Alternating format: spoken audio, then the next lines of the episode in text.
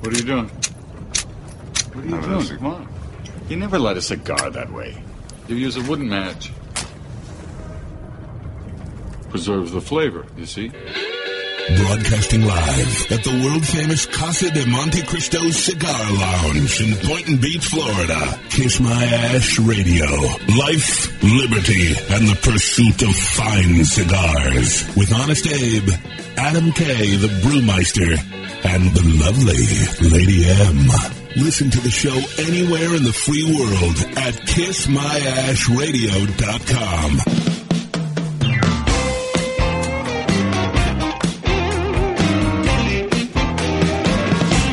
Smoke 'em like some Winston Churchill, like John Kennedy, yeah. Remember Coach Red Auerbach, smoked up for victory, yeah. Well, you can take my wife, you can take my car, but you can't take my big cigar, my cigar.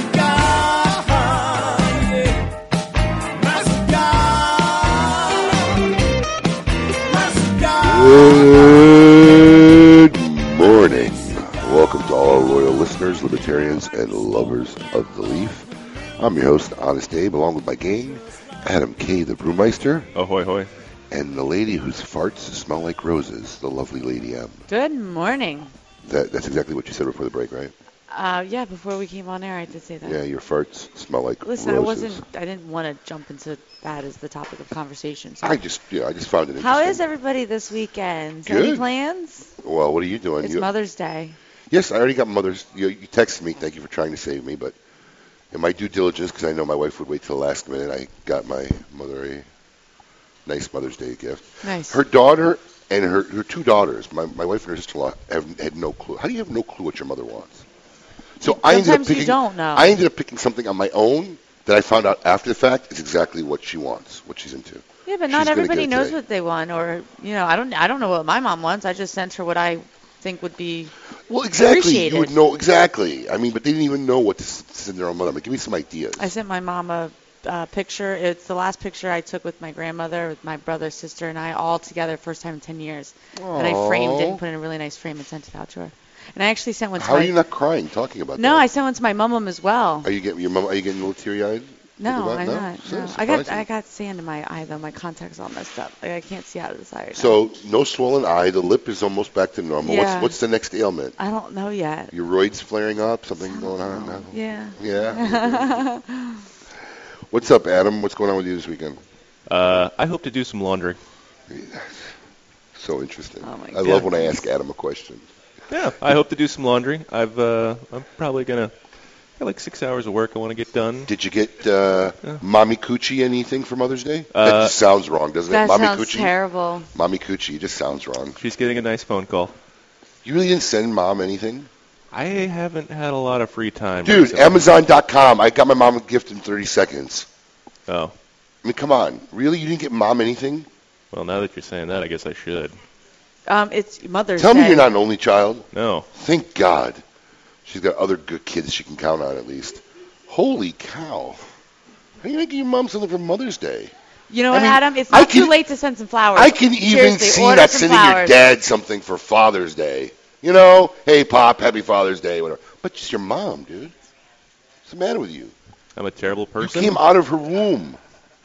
Well, we don't know that. He might have came out of her belly. He could be adopted, honestly. Oh, or that, yeah. Yeah. I have no idea. I've thought that for years. Anyways, every Friday we post a social media word on our Facebook and Twitter. Check it out if you haven't on Kiss My Ash Radio, at Kiss My Ash Radio. If you hear that social media word today, be the 10th caller at 877-960-9960. I don't know why I black out every time that phone number comes up. But be the 10th caller there, and you'll win a 5-pack courtesy of iconic Recluse Cigars. Also, Xikar, longtime sponsor of Kiss My Ash Radio and the Kiss My Ash Radio Network, makers of cigar cutters and lighters, guaranteed for life. I like to give a prize away to our listener every week. What are the fine folks at Xikar giving away today? This week, when you're the 10th caller after hearing this sound, you are going to get the MTX multi-tool from Xikar. It's a really cool little set of scissors that fold up into like a little.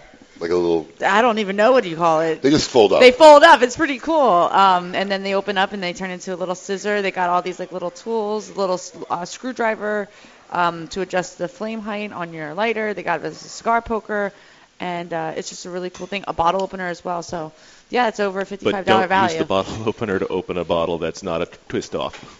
You will break your scissor. Oh, really? Yeah. Well, good thing it's guaranteed for life. Yes. Yeah. And if that's the case, and that's you might learn the hard way.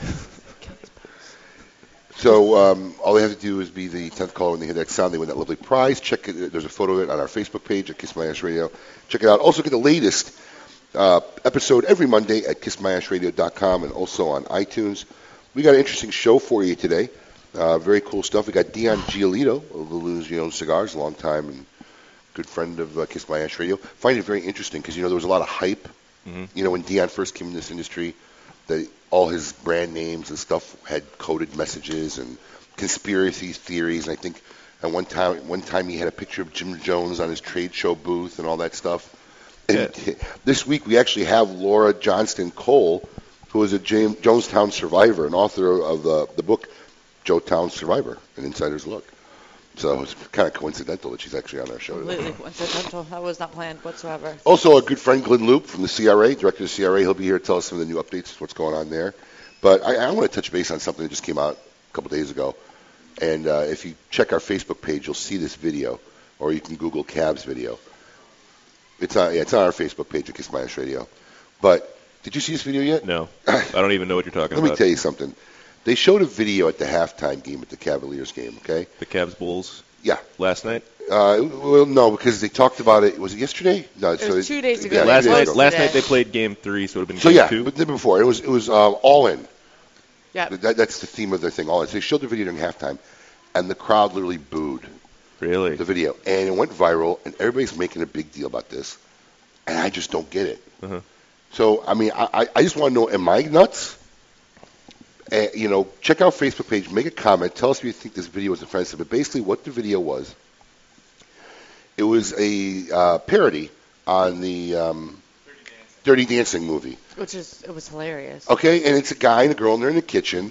And they made a parody about this with one of the insurance companies, remember, where they're playing and she jumps up and they both fall over and break the kitchen table and they're calling their health insurance over. Yeah, that was a good one, yeah. Okay, it's basically the same thing, but what happens is, at the last minute in the kitchen, she takes off her apron. He's obviously wearing a Cavs jersey, and she starts running at him, but she's wearing a Chicago Bulls jersey.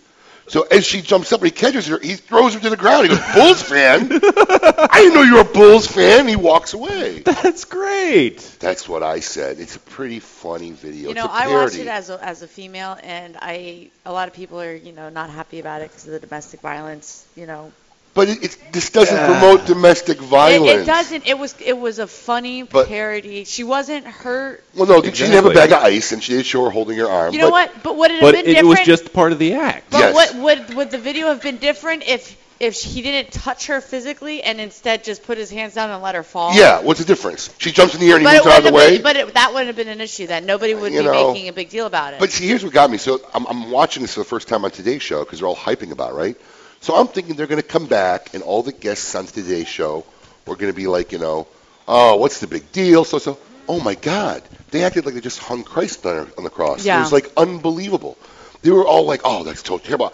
I thought I was watching a parody of the parody. I thought they were making jokes. They were all serious. Al Roker, the whole gang, oh, this is terrible. And the Cavs made a public press release apologizing. So I need to know I'm not crazy. So if you're out there, you're listening to the show, go to our Facebook page. Tell us what your thoughts are. We put the video up there so you can watch it. Adam K's watching it now. Watch this. She jumps up. Oh, Bulls fan. There he goes. That's it. I didn't know you were a Bulls fan. Oh, it's hilarious. So I don't know. Am I becoming insensitive? I guess a lot of those fans have... She landed on cushions. It's bad. But this is where we're going now. You can't make fun of anything. A parody is supposed to be satirical and funny. Well, today's world, you can't make fun of anything that's, And these are guys. But what gets me is the people in the home team, the Cavs, were offended. Think they would go crazy? I would have went nuts. Yeah. But they're like, yeah, screw the Bulls. Right. So it's come on, the Cavs. Cleveland just has such a loser mentality because everything bad just keeps happening. LeBron left, but then he came back, and now he's trying to be the savior, and that's why they're all in for this year, even though Kevin Love's out, and it's going to be horrific. And then the Browns left, and the Browns came back, and the Browns just keep losing, and it's horrific things. So, anyways. The Indians, they made a movie about the Indians where the Indians suck so bad. I mean, come on. All right, so post us your thoughts, what you think on that on our Facebook page. Up ahead, we're going to tell you what's in the box, and we're going to do a new segment that I call Why I Vote Democrat right after this. Follow us on Twitter at Kiss My Ash Radio. Yes, it's mandatory. Hey, cigar enthusiasts. Did you know your personal freedom to enjoy a fine cigar is affected by some form of smoking ban in all 50 states? Additionally, taxation on premium cigars is at its highest level in history, with some states taxing at an astronomical rate of 75%. Finally, there's a solution. CRA, Cigar Rights of America, is the first and only nonprofit public advocacy association fighting for your freedom to enjoy a fine cigar. Don't just sit there. Become part of the solution. Become a CRA member today. Membership is only $35 a year. That's less than $3 a month. And as a special bonus, CRA will send you 2 limited edition cigars as a way to say thank you for joining. Visit cigarrights.org for more information and to become a member. Hi, this is Rocky Patel, and I'd like to invite you to try one of our Decade cigars. This premier cigar received a 95 rating from Cigar Aficionado, one of the highest ratings ever afforded by that magazine. It's a beautiful Ecuadorian Sumatra wrapper with fillers from Nicaragua and Honduras. This cigar is medium to full-bodied, rich, complex, yet elegant and well-balanced. I promise you, you're going to love the Decade. Try it. This is a La Aurora-issued public service announcement. The iconic lion has gone rogue. Breaking out of the original Dominican cigar factory is Untamed by La Aurora. Undoubtedly, one of their strongest cigars proves that not only can their factory provide flavorful sticks, but powerful as well. Taking a fantastic Dominican-Nicaraguan blend and wrapping it with an oily Connecticut broadleaf wrapper creates a wild ride of flavor from start to finish. Be aware, this animal is extremely aggressive and should be approached with caution.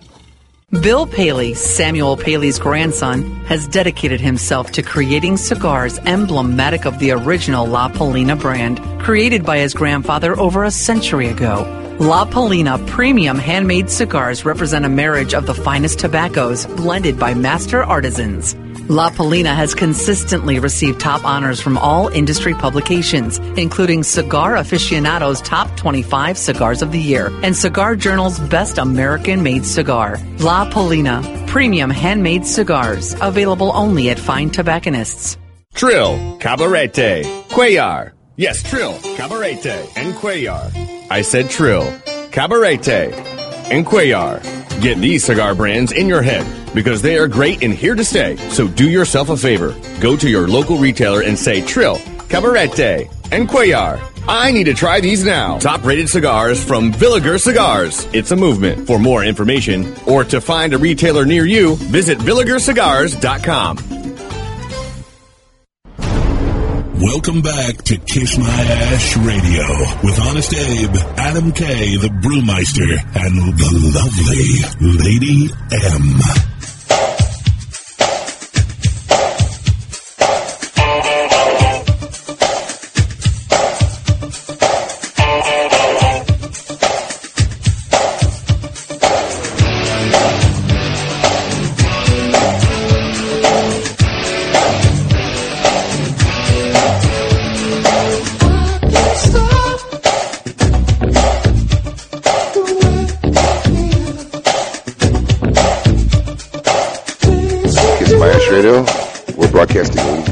Live audience here at the world-famous Casa de Monte Cristo Cigar Bar, right here in the heart of Boynton Beach, Florida. I'm here with my gang, Adam K., the Brewmeister, and the lovely Lady M. What's up? Yes. What's up? What's up? What's up? I got a big bug bite on my foot.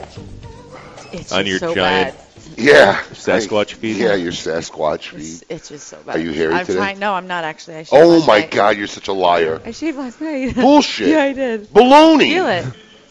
Baloney. What is this? I felt like I got more hair than I got my beard. Night. No way. It's so gross. It's not even that bad. You are Sasquatch. I got $100. Go get a wax. Go touch your leg. I need another woman. Tell her how disgusting that is. I know, but I can't help it. No, I shaved last night. The inside leg of this one's got hairs. What's the cost for a waxing? Because I got to tell you here. Waxing, yeah, you're going to have to pay for a lot of waxings then. It's just so wrong. Just get me the laser hair removal. All right. Yeah. All right. We'll top 10. Is there an intro for Democrat? No? No. All right. Top 10 reasons. Democrat. No. Top 10 reasons on why I like to vote Democrat, ladies. Just thought I'd share these with everybody today. Actually, these are Letterman's reasons. But I'm gonna claim them. Are you gonna watch the last couple of David Letterman episodes? Not really. Okay. I don't even know when they are. It's more the same. Mm-hmm. Did anybody see what? You know what? When I heard Jimmy Fallon was taking over the Tonight Show, I thought it was the dumbest, worst move ever. The guy is the best, probably late-night guy ever in the history. Jimmy Fallon is hilarious. And, you know, I'm going back to Johnny Carson, too. I mean, he is awesome. Did you see what he did with you, too? Yeah, that was... the video? No, not the Bono video where he keeps getting hit by the car, which was hilarious. I would like to hit Bono with a car. Dude, they went into a New York subway in disguise and acted like a band with a little hat for money. Really? Oh, yeah. People are just walking by. And they're singing you, too. They're singing themselves. Wow. And Jimmy Fallon's, like, acting like an agent or a manager or something. He's all in disguise and whatever. And people are sitting there listening, and then he finally busts out the costume, and everybody freaks out, and Bono and all the guys, you know, take off their costumes. That's hilarious. Can you imagine being in a subway and you two playing it? It was been awesome. And they did a couple, like, you know, songs in the subway for everybody. It was pretty wild. Crazy. But top 10 reasons to vote Democrat. Number 10, I vote Democrat because I love the fact that now I can marry whatever I want. In fact, I decided to marry my German Shepherd. Number 9, I vote Democrat because I believe oil companies' profits of 4% on a gallon of gas are obscene. But the same government taxing the same gallon at 15% is perfectly okay. Number 8, I vote Democrat. I vote Democrat because I believe the government will do a better job of spending the money than I earn than I would. Number 7, I vote Democrat because freedom of speech is fine as long as no one is offended by it. Point in case, Cavaliers. Video. Number 6, I vote Democrat because I'm way too irresponsible to own a gun. I know that my local police are all I need to protect me from murderers and thieves. I am also thankful that I have a 911 service that gets police to my home in order to identify my body after a home invasion. I love that one. Number 5, I vote Democrat because I'm not concerned about millions of babies being aborted so long as we all keep death row inmates alive and comfy forever. Number 4, I vote Democrat because I think illegal aliens have the right to free health care, education, Social Security benefits, and we should take away Social Security from those people who have paid into it. Number 3 reason why I like to vote Democrat is because I believe that businesses should not be allowed to make profits for themselves, God forbid. They need to break even and give away the rest to the government for the redistribution as the Democratic Party sees fit. Number 2, I vote Democrat because I believe liberal judges need to rewrite the Constitution every few days to suit fringe kooks who would never get the agendas past the voters. And the number one reason I vote Democrat is because I think it's better to pay billions for oil to the people who hate us, but not drill on our own land because it might upset some endangered beater, gopher, or fish here in America. Because we don't care about the beetles, gophers, and the fish in those other countries.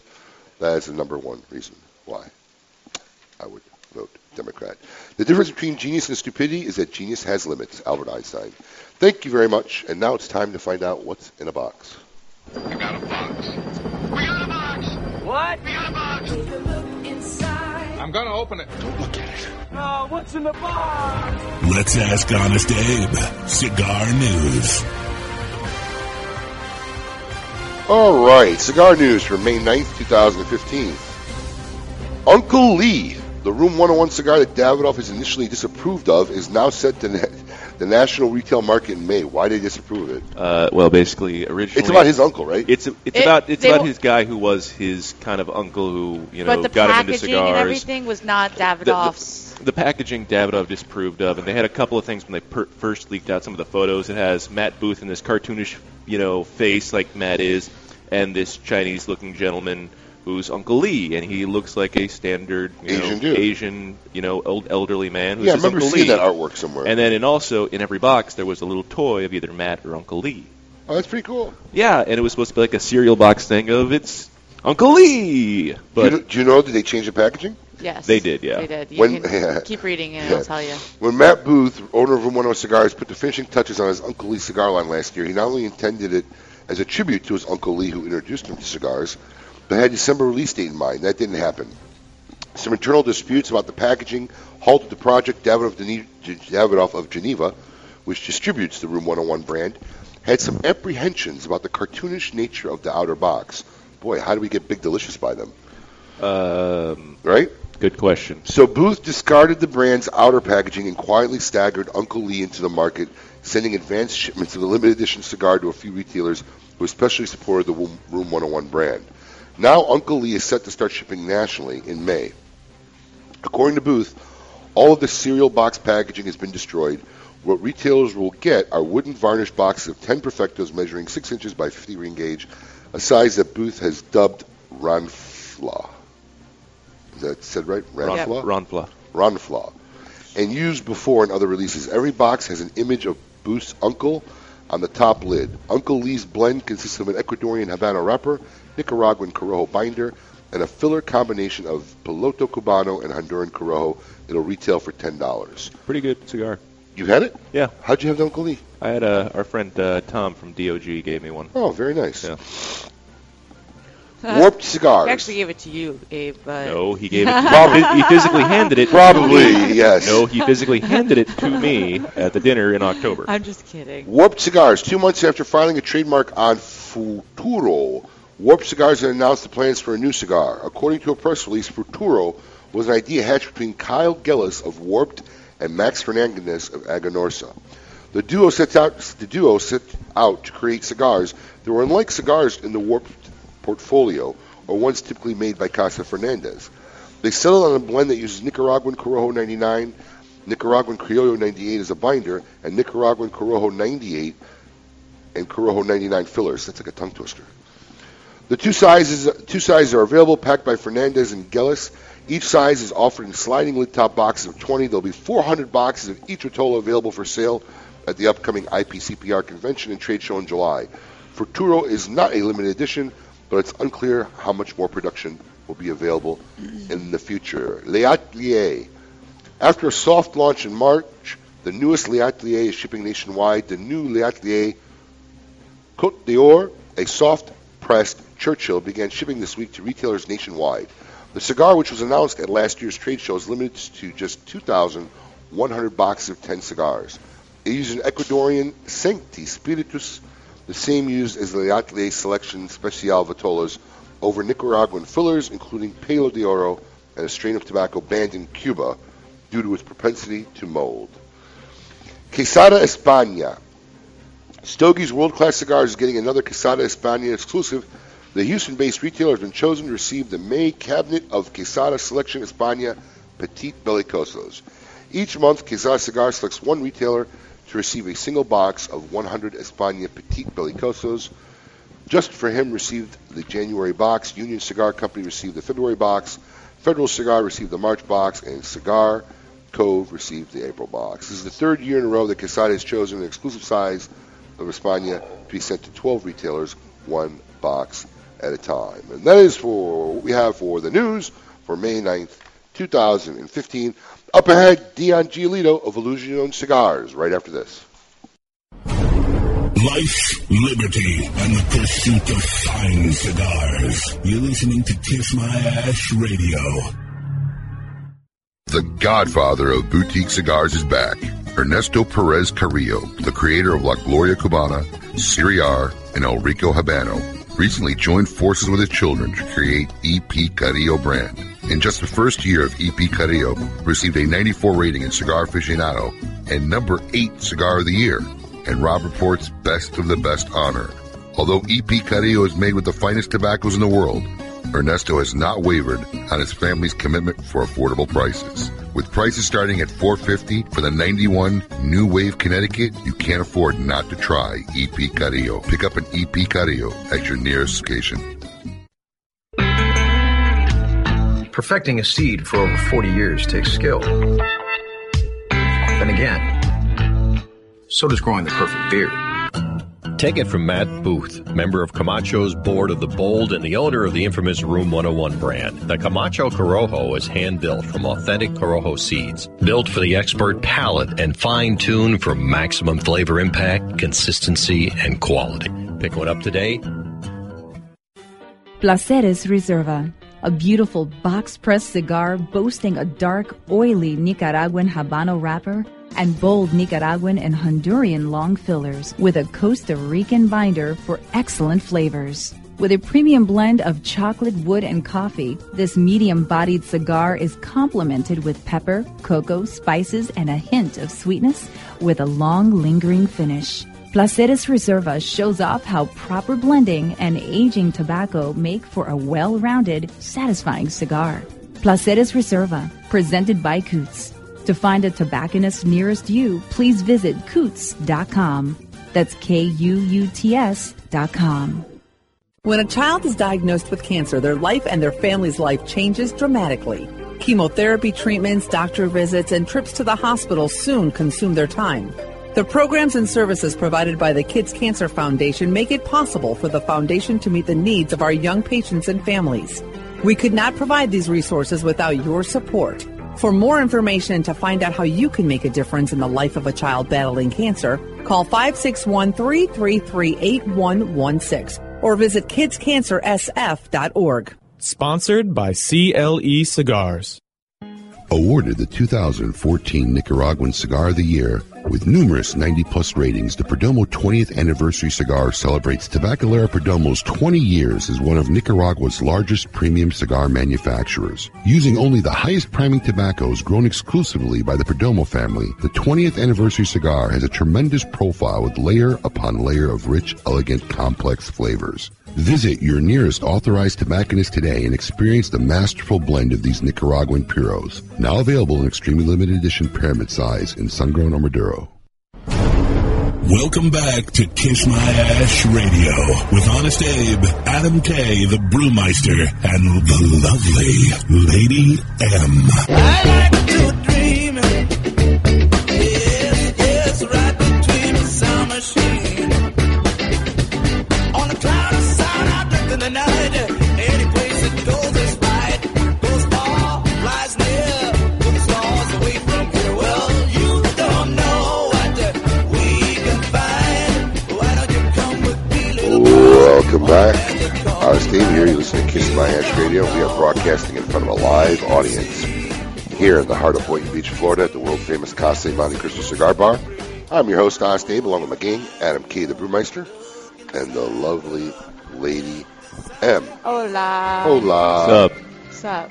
Big congratulations to our social media winner who heard the word mother, Jack Posey from Ellenwood, Georgia. You have won a nice 5-pack of cigars, courtesy of Iconic and Recluse Cigars, so that'll be on your way. Congratulations. Smoke them with style.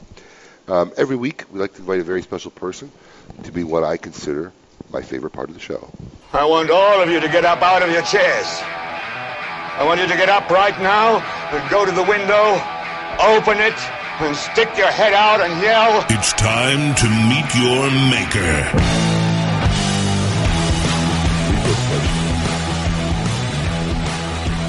This week, from Fumare Cigar Shops and as a manufacturer of Illusione Cigars, we are speaking with Dion Giolito. Dion, welcome. You're on Kiss My Ash Radio. Hello. How's the weather out in Arizona? Nevada. In Reno. Yeah, it's nice. It actually snowed yesterday, and it's going to be 75 today. Wait, did it really snow yesterday? Yeah, it really snowed. Well, I'm telling you, I'm watching the news. It's like the end of the world's coming. They got hail going on. Where's John Cusack when we need him? I'm telling you, what is going on? Save me, John Cusack. You're talking to the right guy. End of the world. I'm telling you, man. I was watching this. It's showing softball-sized hails, tornadoes half a mile wide. It's crazy. Holy cow, it snowed. You know, for April, May weather like this, it's kind of typical for us. I mean, we can get all four seasons in one day. I mean, it's the way it is. It's been that way for years. So, wow. So, I understand you're golfing this afternoon. Yeah, I'll play a little golf this afternoon. Yep, enjoy my Saturday. Are you a good golfer? I'm an 11 handicap. You know, I could go anywhere between a 10 and a 12, just depending. You know, I can go out and shoot 79 or I can shoot 99. It just depends on the day. 10 handicap is pretty solid. That's a pretty good handicap. So that means you're keeping track every round and keeping your best 5 rounds on hand at any time, right, Dion? Yeah, well, it's usually the guys that I bet with. You know, I mean, I gotta play straight up. So, you know, when you gotta bet in the game, it just makes you play better, or it makes you play harder. It makes you concentrate rather than, you know, I'm gonna pick it up. That's good for a, you know, an 8 or a, whatever. As I like to say, playing for points usually changes the way you try to change the game. It does. It keeps your head in the game. Exactly, and you're thinking about, okay, I'm not going to try and hit this ridiculously crazy shot out of the woods. I'm going to try and actually play the layup and actually do the right thing. That's smart. Exactly. I know the first and last time I played golf, I got to the 9th hole, and I go, do I really have to finish the last 9? You were playing golf for a while, though, weren't you? No, I played one. I can no. I thought you got into it when you were working PGA for a while. No, I've only played one full course. I've only played 18 holes once, and that was with Duncan. All right, so, Dion, let's get to the meat and potatoes. Yep. Last week, Nick Melillo was with you in Nicaragua and posted a bunch of photos on Instagram. Can we lead from this that there might be a future Dion and Nick collaboration in the future? You know, Nick practically lives there, so every time I go there, we always just hang up. You know, hang up. We always hang out. So whenever he has time and I have time, we always get together and you know, dink around. Whether they're, you know, we take pictures or not pictures, we always hang out. We're really, really good friends. We got to be very good friends when. Jonathan introduced me back in the day over at his factory, and I love to get together with Nick. We think alike. We have a lot of the same ideas. We like to talk about the same things, and he knows a lot about tobacco.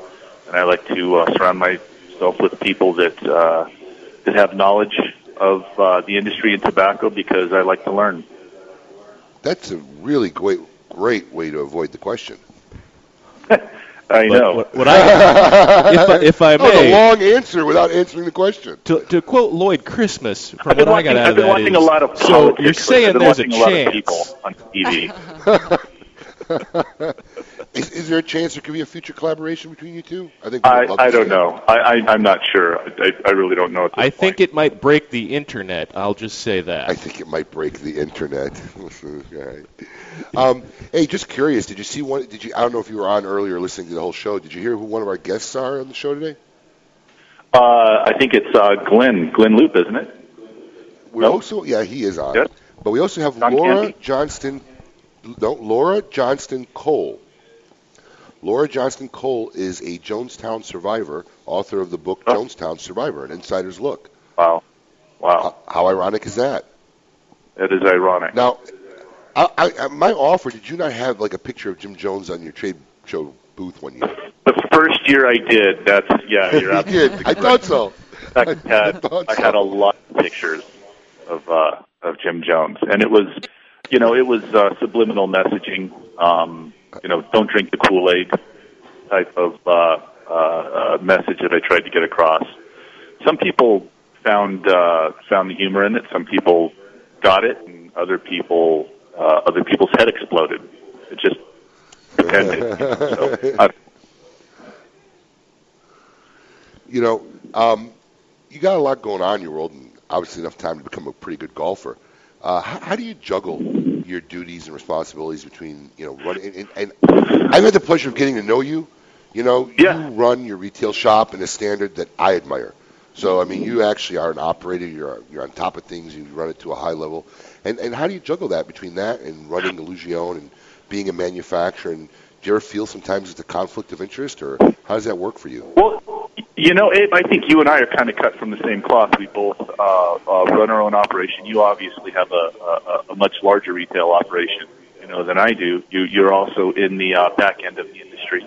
You're obviously doing this radio show, so I mean, it's tough. Plus, you have a family with kids. I mean, Yeah. What I try and do is, you know, I've set specific parameters for me to do. Obviously, you know, I just got back from Nicaragua last Saturday.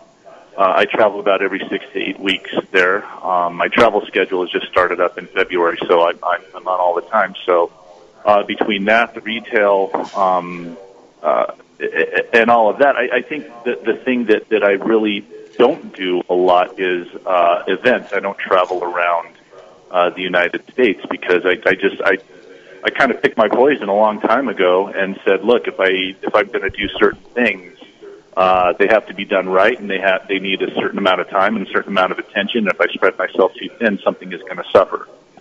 So I just had to look at the things that were the most important to me and in my life. Obviously, you know, one of them is you know, my marriage, my wife. So that's first. I try and, you know, spend as much time at home as possible. You know, do things, travel, retail. And also, you know, the back. So. Do you have kids, Dion? No kids. No. Any plans for any little mini sideburn Giolitos? No. I kind of got married later. You know, later on in life. I mean, I was well past 30 when I got married, so I was kind of immersed into what I was doing, and kind of told myself this is what I want to do, and. I just went with it. It's okay. I mean, my brother has a boy and a girl, so the bloodline lives on. I was going to say, you know, you're not the one that gets pregnant for 9 months, right? Right. I got married in my mid-30s. 34, I think I was married. I managed to knock 4 kids out. Yeah. Myself, personally. I know. And so the real question is not how do I do it, it's how do you do it?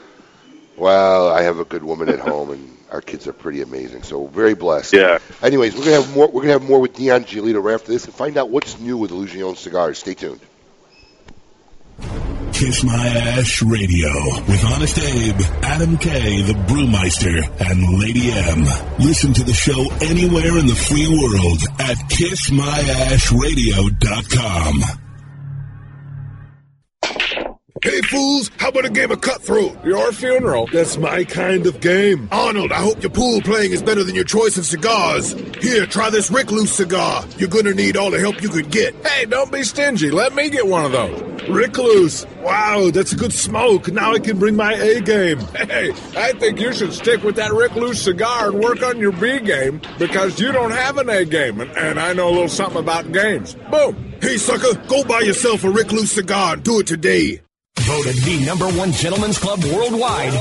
Located on Okeechobee and Military Trail for the sexiest scene in the city. Come see us at the Spearmint Rhino, the premier upscale gentleman's club.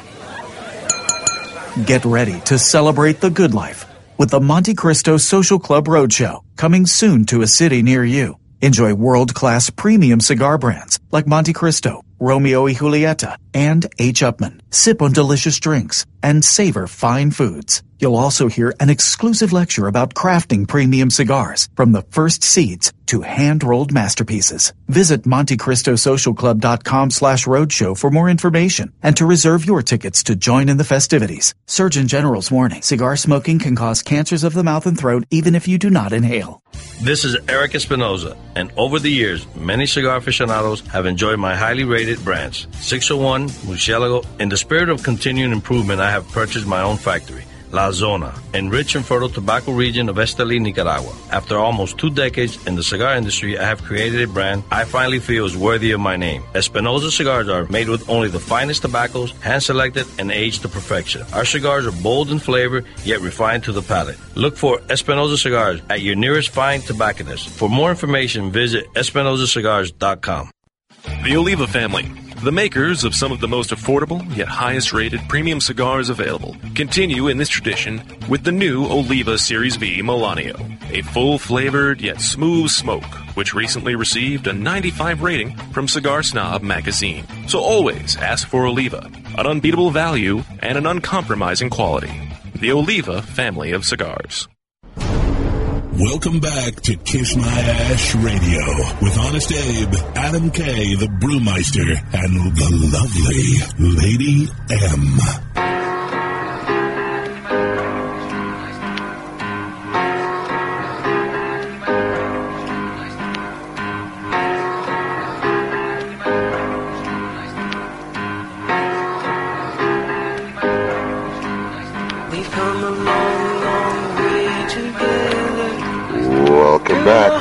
Our escape here by King Adam K, the Brewmeister, and the lovely Lady Anne. We are broadcasting in front of a live audience at the main cigar lounge, right here at the world-famous Casa de Monte Cristo Cigar Bar in the heart of Boynton Beach, Florida.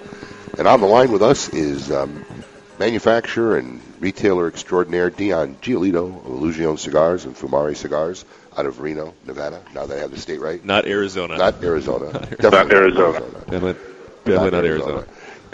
So, Dion, tell us, anything new you're working on, anything you'd like to share with our listeners coming up at the IPCPR?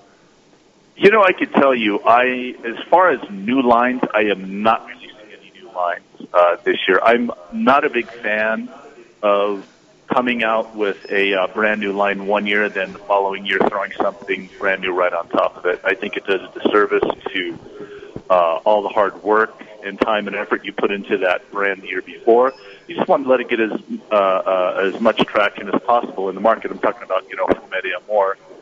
And, you know, I see companies over the years that do that, and they get into this habit of releasing bi-yearly, once a quarter or something, and it's that whole stack them high, let them fly mentality, and it dilutes the focus and the brand, and it puts stress on, you know, guys like you and I, retailers, that, you know, we have relationships with these companies, and we want to help them, and we want to bring in their product. But by the same token, you know, our humidors are packed, and you bring one thing in, and something else has got to go, you know, because we have finite amount of space. I call that the Patel theory of distribution and production. Yeah. Patel? Yes, Rocky Patel. He doesn't come up with one. I guarantee it's got to be at least 5 or 6 this year. We could place bets now, and it'll probably happen. He's kind of slowed down a little bit over the past 3 years. I think instead of maybe 8 years, he's like down to 4 or 5. Yeah, it used to be 13. But listen, different things, different people have different principles. Me too, but that's his. Throw a bunch out there, and if 2 or 3 brands work, fine.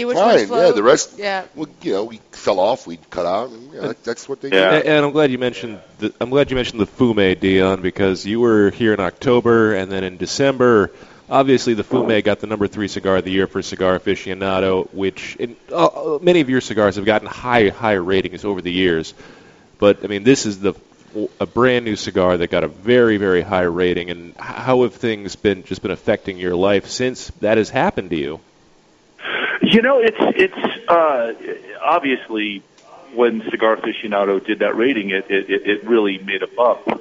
Fumeria Amor, it's not ego or anything. It was selling very well before Cigar Aficionado hit. You know, sometimes when you get in cigars like Gabe, when you bring in a cigar and you smoke it, and it sits on yourself, you're like, this one is going to hit. You just know it. Instinctually, it's going to hit.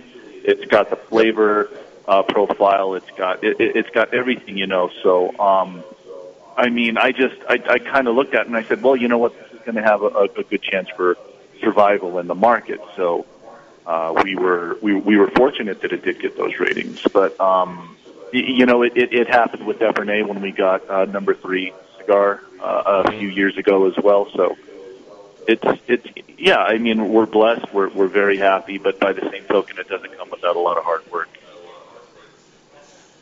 Yet your guys in the warehouse still get to go play golf every Friday. Yeah, you know, I take them. Actually, I took them yesterday. I took them in the morning, and we play. We get together. We play early in the morning so they can get back and finish up. I need to work that in my next contract. Yeah. Maybe. Well, it's maybe if Abe played golf, not racquetball, could be the golf partner. Okay, first off, I love racquetball. I used to play racquetball all the time. Abe and I play every Tuesday, Thursday morning. Yeah, Emily and I play every Tuesday and Thursday morning, and she is, well, we took a break for about 1.5 years, so she's just getting back in the groove because she's a tennis player, so she still tries to double backhand on a racquetball court. But when she gets in the groove, she gives me a good run for my money.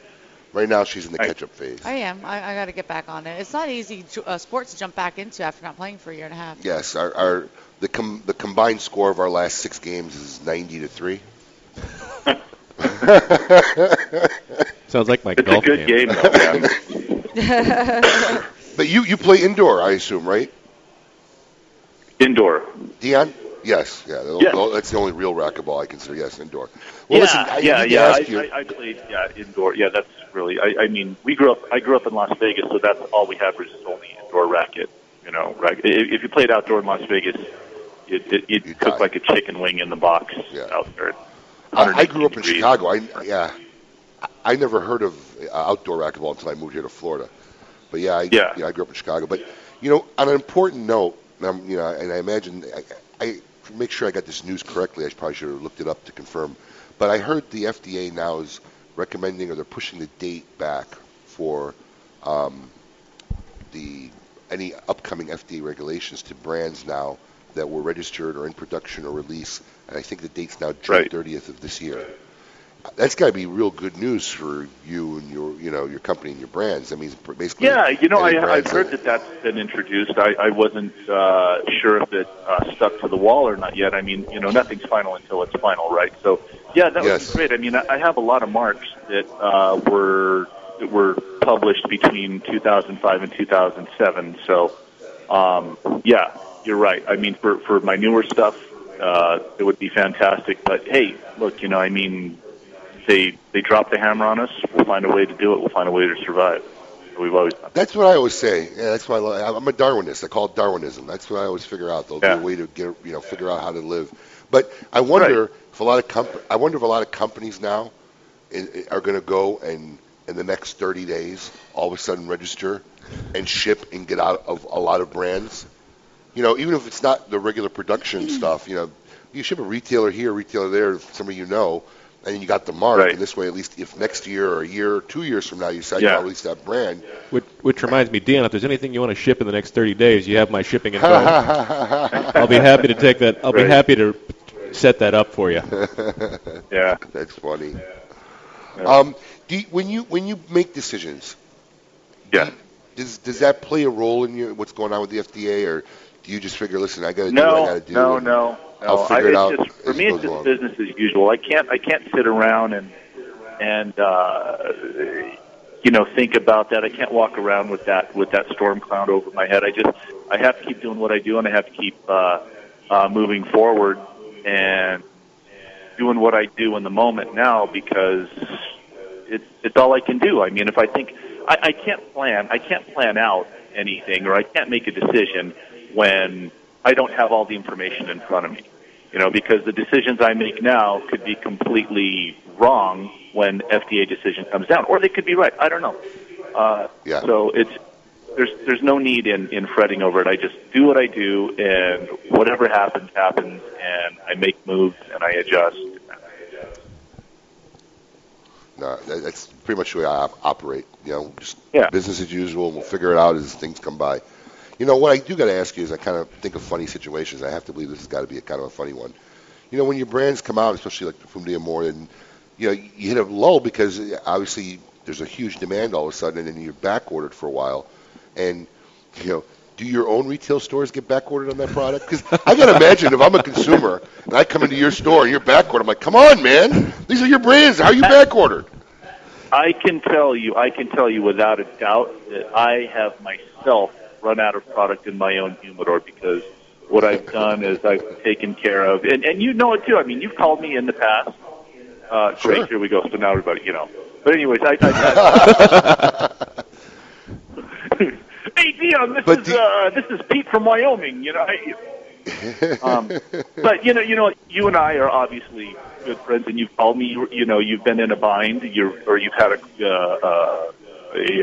a customer that needed something, and I've taken it out of my personal stock, out of my humidor, and I've done that for friends with retail stores in the industry, and I will do it whenever I can. So I mean, I've run out of stuff, of my own stuff, on my shelves. Do you get extra flack from your consumers? No. Oh, they're pretty cool then. I mean, they're fine. It's just, I'd bust your balls. And, granted, I say, okay, well, if this guy needs 3 boxes of such and such, I'll take him out of my humidor because I know I have a container coming in at the end of the week. So I'll only be out. I'll kind of know, because I'll have a couple of 3 days. It's not like I'll be out a month. I mean, but I can kind of make that decision on the fly. All right. Well, listen, before we let you go, I know you got a tea time going to get to. We're going to do a little quick segment we like to call Classy or Trashy. So I'm going to read off 10 words, and you just let us know whether you feel it's classy or trashy. There. Ready? It's okay. Time to play. All right, here we go. Is it classy or trashy? Come on, let's do this. All right. High-waisted shorts on girls. You look bummy and sloppy and like you don't know how to put on your damn clothes. You're asking me this question. Yes. Yeah. Classy well, you or know, trashy? What decade? I mean, the 70s? Classy. I mean, right now. You say modern trashy. Trashy. What? I'm wearing a pair right now. She is not. Liar. Liar. All right. Number 2, hair plugs. What? Hair plugs? Hair plugs. Hair plugs. Wow. Like, okay, Nicolas Cage, hair plugs, trash. Good answer. Yeah. Anything better than that? Classy. All right. Yeah. Seagal classy. All right. Lady M. Lady F. Classy. Oh, thank you. He had to think about it. I know. He had to think about it. All right. Pop music, classy or trashy? Trashy. Reality TV? Trashy. Eating in bed? Classy. Beards? Beards? 1980 beards are classy. I guess they could be classy now. Whoa. I don't know. Hold on. What's a 1980 beard? 1980 beard, you know, like early 80s where they're kind of like neatly trimmed, cut close. You know, like the Burt Reynolds beard. God, well, I'm going to say like the classic Chuck Norris beard, right? Yeah, the Chuck Norris, yes. Yeah, those beards from a different era. Those are classy beards. You're trying to say the Duck Dynasty beards are trashy. Well, they're, you know, they're hillbilly. I don't know how you would classify those. All right. Excellent point. Number 8, big dudes with small dogs. Say that again. Big dudes with small dogs. Abe with a chihuahua. Oh. Yeah, classy. Why not? All right. 80 ring gauge cigars. Oh, trashy. And guys who wear makeup. Interesting. Classy. You know, I love the ones he pauses on that he had to think about. Dion Giolito of Fumari Cigars in Reno, Nevada, and maker of Illusione Cigars. Thank you so much for coming on Kiss My Ash Radio. We wish you all the best. Enjoy your golf. Yeah, keep up the great. I'm smoking those Paxtons out on the golf course. You gave me a couple bundles. Thank you very much. They're awesome. They're awesome cigars. I hope you still have. I'm gonna go get one right now. They're awesome. Thank you, man. Thank you.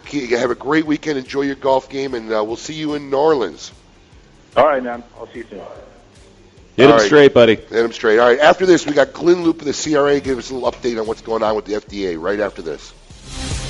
WSWN Belgrade, Palm Beach, Jupiter. Broadcasting live from the Legacy Financial Advisor Studio. Build your financial legacy today. Call CC at 561-799-3810. It's no secret. There's a movement in this country to squash the rights of cigar smokers. These busybodies want to impose their will on cigar manufacturers, retailers, and smokers with exorbitant taxes and unfair restrictions. As a cigar enthusiast, you do have a voice in this fight. Cigar Rights of America. CRA is your partner in Washington and all 50 states in the struggle to preserve your rights to enjoy cigars at reasonable prices in traditional settings. For the price of a few cigars, just $35 a year, you can join CRA and support their efforts in your behalf. Join up today on the Smokers' Rights page at thecigarstation.com. The new Romeo Añejo by Romeo y Julieta is crafted with a passion grown through time. Its double-fermented 2008 vintage tobaccos find their perfect companion with a stock-cut dark Connecticut wrapper. Together, they're aged in unique cedar cojones for a bold, sophisticated experience featuring notes of coffee and dark chocolate. Experience the timeless passion of the Romeo Añejo today at your local tobacconist. Surgeon General's warning, cigar smoking can cause cancers of the mouth and throat, even if you do not inhale. Arturo Fuente, the reigning family of premium cigars since 1912, artistically combining old-world traditions and unparalleled craftsmanship with flavorful aged tobaccos, making Arturo Fuente the best-selling premium cigars in America. From the world-renowned Fuente Opus X to the new line of highly rated Arturo Fuente Rosado Magnum R Series, the Fuente family is proud to offer cigars for every palate. Whether you're a connoisseur or an occasional smoker, discover why only Fuente's Fuente. Duho, Quay, Guave, and Cucubano. Premium cigars. 100% handcrafted Nicaraguan blend. Consistency, balance, aroma, and strength. Duho, Quay, Guave, and Cucubano. The closest cigars to perfection. To find your nearest retailer, visit cucubanocigars.com. With the launch of the Serie D, Eddie Ortega has returned to the classic roots of cigar making. Crafted in Nicaragua, the Ortega Serie D is now available in 6 classic sizes, from the 4.5 by 48 number 6 to the newly released 6 by 60. Available in both a Mexican Maduro and a Habano Rosado wrapper, Ortega cigars will delight and enthrall even the most demanding of cigar smokers. Stop by any smoking location and try an Ortega Serie D today. Ortega Cigars, classic cigar sizes for classic smokers. Old and new. Christoph Cigars has taken the boutique cigar industry by storm. Made in the spirit of elite Cuban cigar, Christoph allows you to experience the rich flavor and tradition found in the finest Cuban blends. Christoph Cigars are made using only the highest quality Habano seed and double fermented premium tobaccos from around the world. With 14 premium hand blends to choose from, mild to full-bodied, Christoph has a blend that is sure to satisfy the most discriminating cigar aficionado. Discover your Christoph today. Welcome back to Kiss My Ash Radio with Honest Abe, Adam K., the Brewmeister, and the lovely Lady M.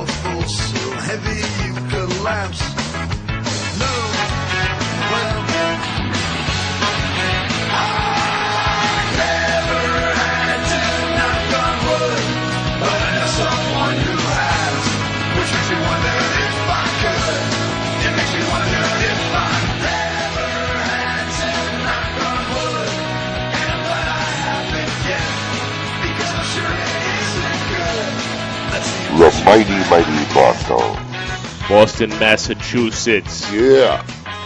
Harvard Yard. Welcome back. You're listening to Kiss My Ash Radio. I'm your host, Honest Abe, along with my king, Adam K., the Brewmeister, and the lovely Lady M. Always a pleasure talking to Dion.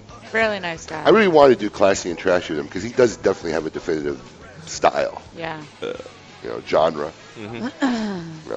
I don't know what it's called, but that Elvis genre, I guess. Or well, no, it's rockabilly, as he said. When he was here in October, he said he's all about the rockabilly. Is that something he made up, or is that a legitimate thing? No, that's a legitimate thing. Rockabilly? Yeah. Rockabilly. It is rockabilly. Yeah. All right. This segment, we have a good friend of ours giving us an update on what's going on in legislation, the government, and our rights. Glynn Loope, director of the CRA. Glynn, welcome. Hey, you there? We are here, sir. Welcome. Hey, it's great to be with you again. Yeah, as always. So tell us, what's going on? We just heard about a new announcement that they're trying to move the date for, having brands available and being exempt from any future possible regulation to June 30th of this year. The really two subjects along those lines, Abe. One is that the FDA has said for some time now that they intended to have a regulation out on cigars and other products by June 30th. The smart money says they're not going to make that deadline, but we have to treat it as if it's a real deadline because we know there's congressional pressure for them to get of regulation out as soon as possible, especially from a band of very anti-tobacco members of the United States Senate. So that's we treat it as if it's a real deadline, that's a real date. I was going to tell you shortly that I was recently at the National Association of Tobacco Outlets meeting, and the primary reason I went out there was because Mitch Zeller, the FDA director of the Center for Tobacco Products, was speaking to the group, and I wanted to hear what he had to say, and that's sort of the stock answer he put out there. But also, by the same token, there was 135,000 public comments filed to the FDA during that comment period that spanned from last April to August. And they've got to go through this. The FDA still has not responded to, correct? They have to take into consideration those comments that were filed. And that's a grueling process. And the realization that they can go through 500 comments a day or so is a stretch at best, I think. Yeah, so the FDA still has not responded to any of those petitions that were made, correct? Well, they haven't. I mean, and some very serious questions were presented back to them. I mean, for example, they attempted to define a premium cigar, and they said no characterizing flavor. Well, they didn't say what characterizing flavor is. They said predominantly long seller. Well, they didn't say what predominantly means. They were grasping at a definition. Now, we were fortunate that they took some of the definitional recommendations from our legislation to define a premium cigar, no filter or tip, 6 pounds per thousand, all natural tobacco made by hand, those types of things are included. But there's also a lot of vagueness in there that they tossed in. And bureaucrats like it that way because it can be subject to the loose interpretation down the line. The other part of the equation on the date question is legislation was recently filed. This whole idea of new product versus old product, that you had to exist as a cigar company or your cigars that you sell and you manufacture had to be on the market by February of 2007 to be deemed an existing product, not a new product, to make the application process easier. The magic of that February 2007 date is absolutely ridiculous. It was the date that Ted Kennedy reintroduced the Tobacco Control Act. That's how much science and thought went into that process. And legislation's been filed to change that because I think I've done this with you in your own shop there where the show is taped. You walk into that humidor, think how many of those cigars in that beautiful humidor smoking in there in front of you are new.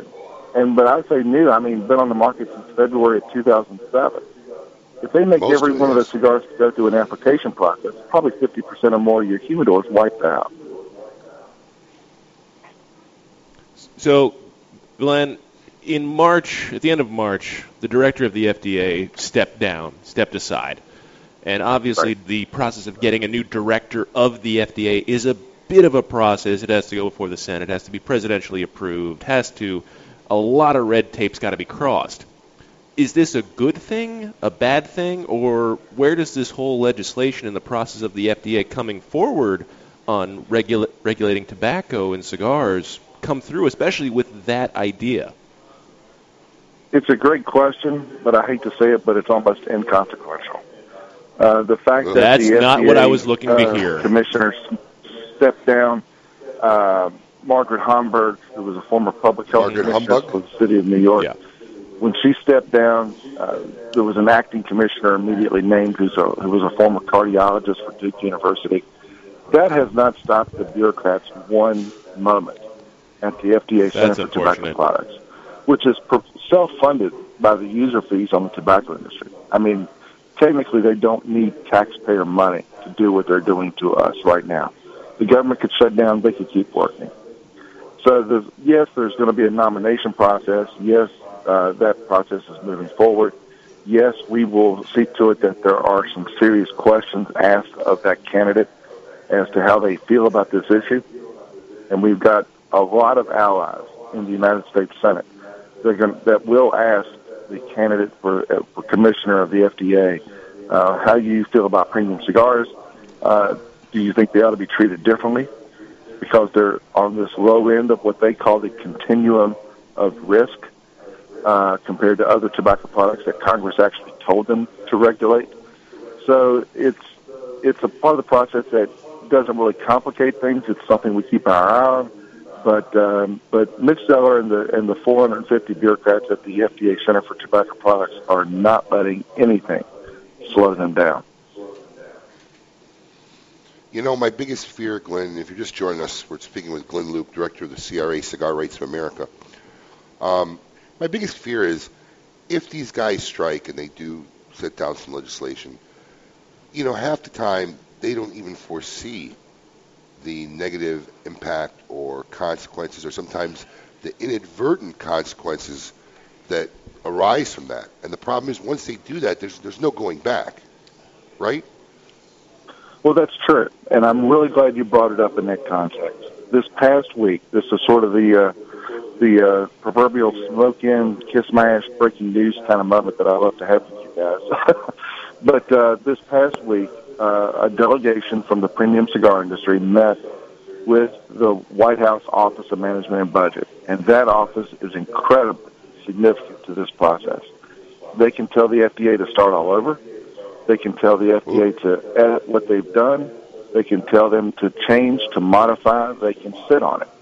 I mean, the White House Office of Management and Budget, I cannot emphasize enough, is the ultimate arbiter in this question. And this past week, a premium cigar delegation that included George Padron, Carlito Fuente, Craig Cass from the Tinderbox in North Carolina, made a presentation to that group along with, that was facilitated by former United States Senator Mary Landrieu.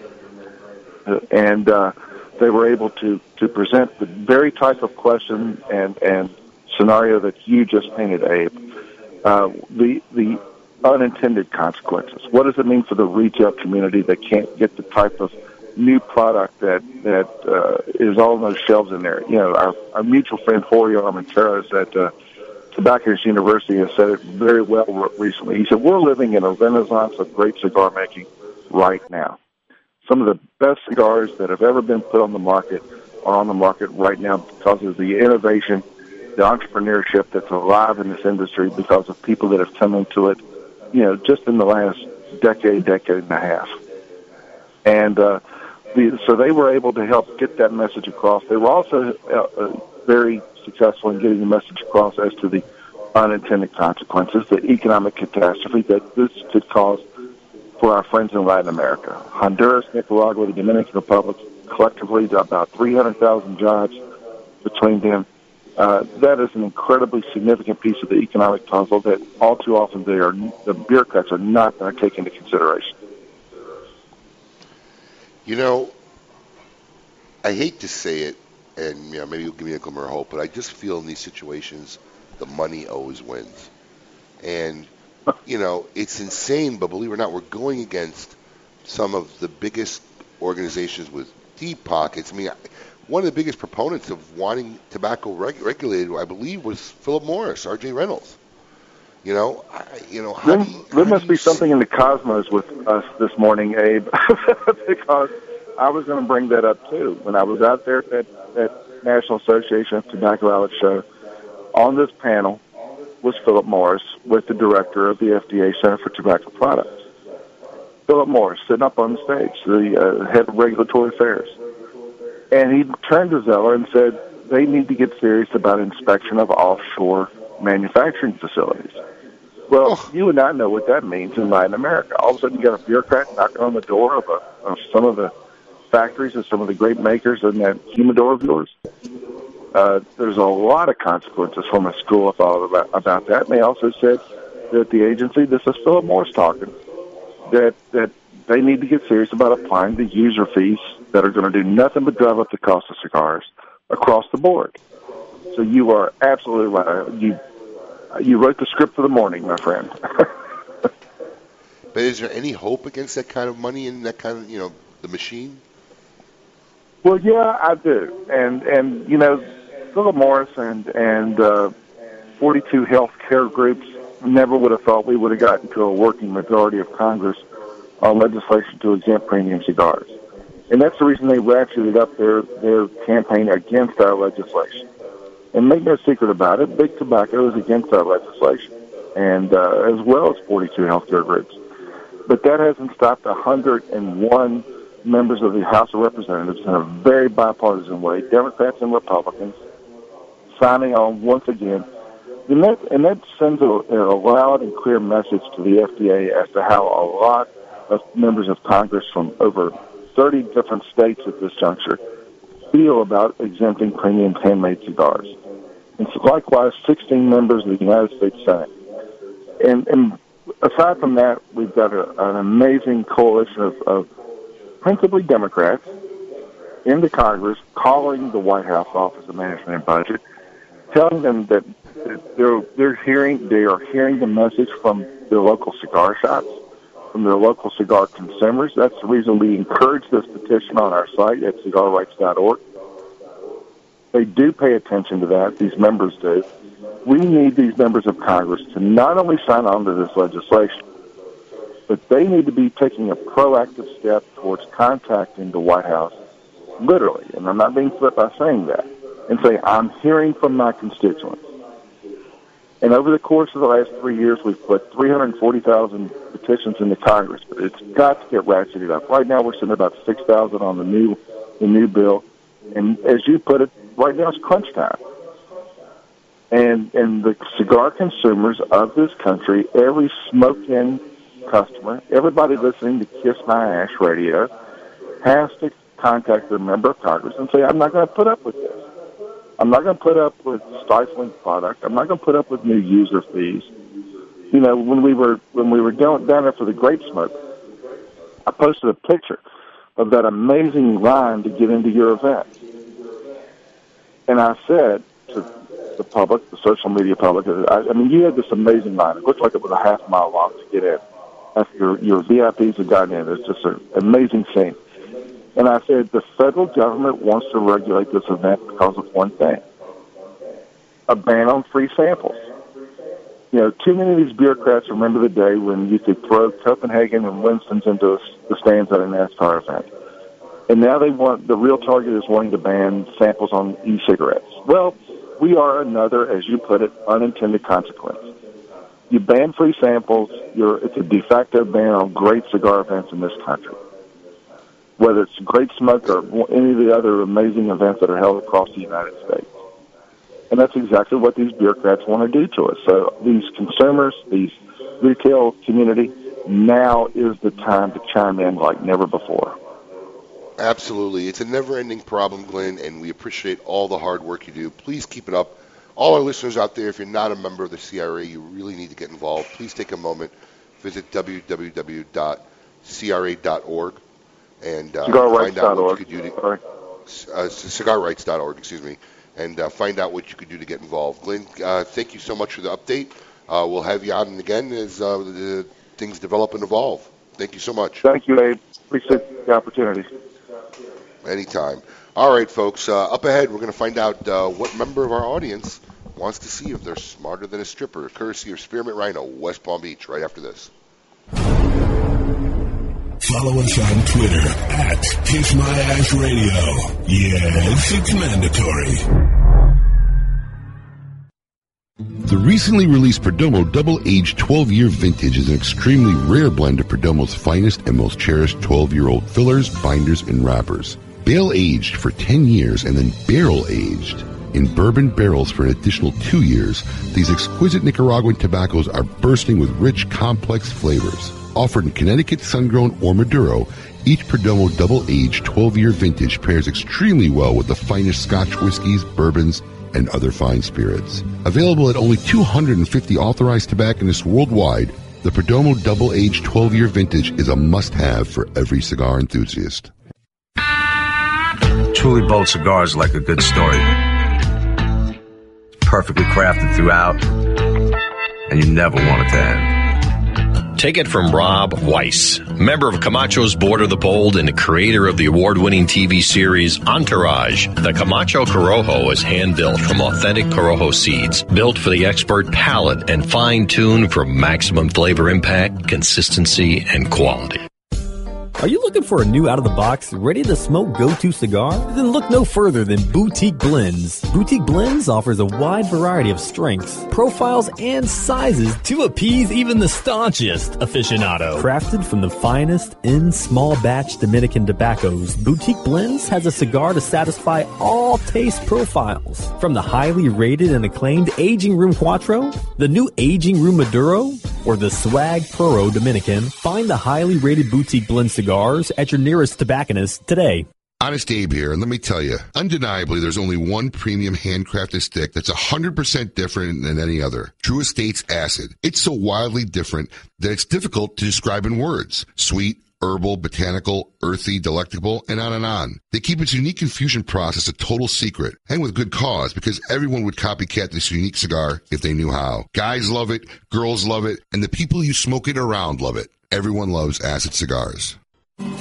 Keeping Cuba's most coveted traditions for three generations, the legend continues with San Latano. With signature blends by A.J. Fernandez, available in a smooth and creamy Connecticut, a hearty, rich San Andreas box press, Maduro, and a robust, full-bodied Habano. A.J. Fernandez continues the legacy with his new creation, the prestigious San Latano Oval. Using ultra-premium aged tobacco that takes a whole new shape and balance, the San Latano Oval is now available in both a Maduro and Habano wrapper. Visit your local tobacconist today and ask for San Latano Cigars by A.J. Fernandez. Welcome back to Kiss My Ash Radio with Honest Abe, Adam K., the Brewmeister, and the lovely Lady M.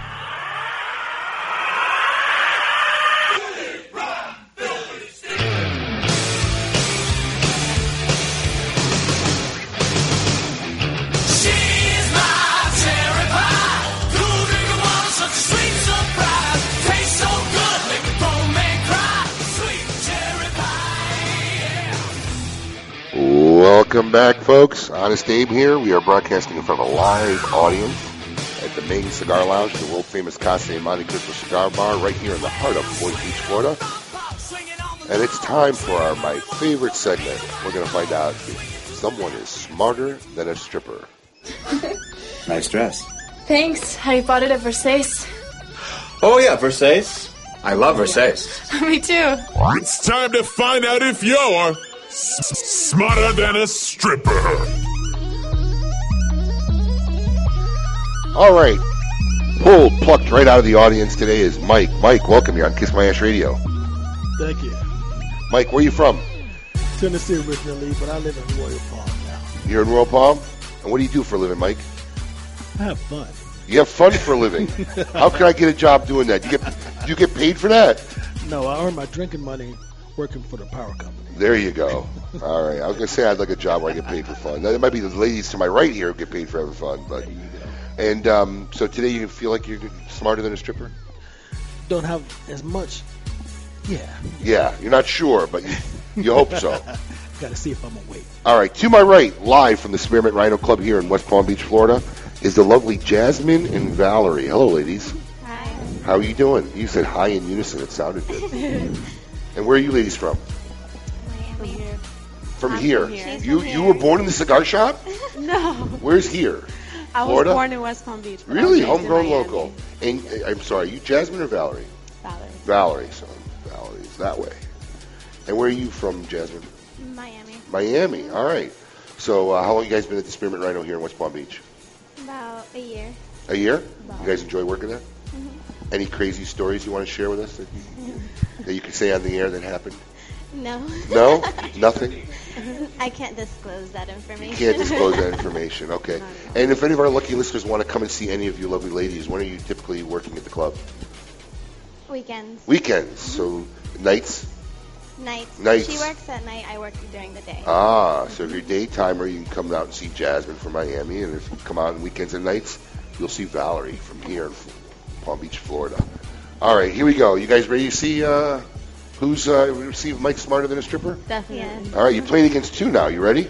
Hey, more the merrier. More the merrier, okay. Question number one. True or false? The small intestine is longer than the large intestine. You can just write T or F. Let's see what you got here. The lady said true. Mike said true. It is true. You are both correct. Number two, what U.S. state did the Civil War Gettysburg Battle take place in? So in other words, where did the Battle of Gettysburg take place in? What state? You got a 1 out of 50 chance of getting it right. Spelling doesn't count. Hold on. Okay. Can you write a little smaller? I'm not sure if I can read that from here. The lady said Delaware. Virginia, the correct answer is Pennsylvania. Still a tie, 1-1. All right. Was Delaware one of the 13 colonies? There was? All right. How many justices serve on the U.S. Supreme Court? How many judges are there on the U.S. Supreme Court? Jasmine's writing like lightning, now erasing. 112. Really? 9 people. 9. There's 9 U.S. justices on the Supreme Court. All right. Question number 4. What subatomic particle is not contained within the nucleus of an atom?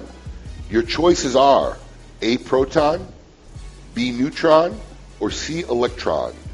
What particle is not contained within the nucleus of an atom? The lady said proton. Mike said electron. Electron is correct. Electron's a little dot that circles around the atom. It's 2-1. You're still in it. You still got it. Mike playing for a VIP and bottle for 4 at Spearmint Rhino right here in West Palm Beach if he could maintain this lead. Number 5. What Egyptian queen was the wife of Roman general Mark Antony? This is a cigar question too. What Egyptian queen? Can I call someone? No, there's no call a friend. There's a lifeline you want to ask the audience? No. What Egyptian queen, just think about it, was the wife of the Roman general Mark Antony? J-Lo. Cleopatra. You ever heard Antony and Cleopatra? J-Lo. J-Lo. And she actually wrote J-Lo. Okay. Here we go. Mike with the lead, 3-1. It's number 6. What leaf of the tree is on the Canadian flag? So what kind of leaf is on the Canadian flag?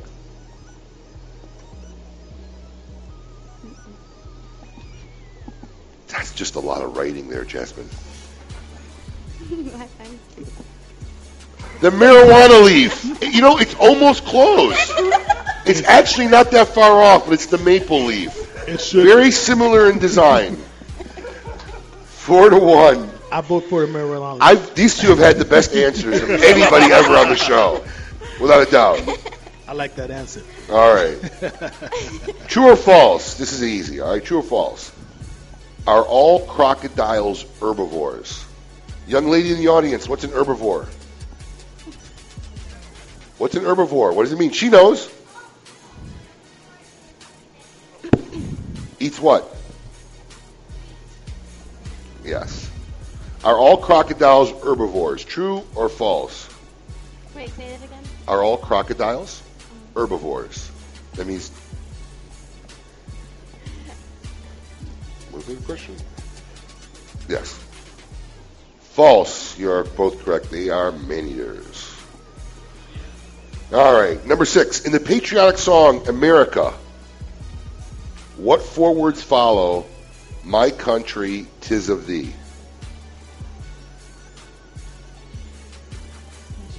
My country, 'tis of thee. Here we go. This, I can't wait to see this answer. It's only 4 words. Oh, all I saw was Valerie take the helm. She pulled that marker right out of Jasmine's hands and is rewriting it. I think they're composing Beethoven's Fifth over there. No. Ladies, it's only 4 words. Do we have a guess? Ooh, so close. Sweet Land of Liberty. They had victory. Are you getting them all right? Is she overwriting? Almost. Very good, though. Oh, I meant to say lard. Sweet lard? Okay. All right. Yeah, it does say Sweet Lard of Liberty. That's what it does. Okay. 6-2. Sonar uses which of the following to navigate and measure ocean depth? Sound waves, light waves, or electromagnetic waves?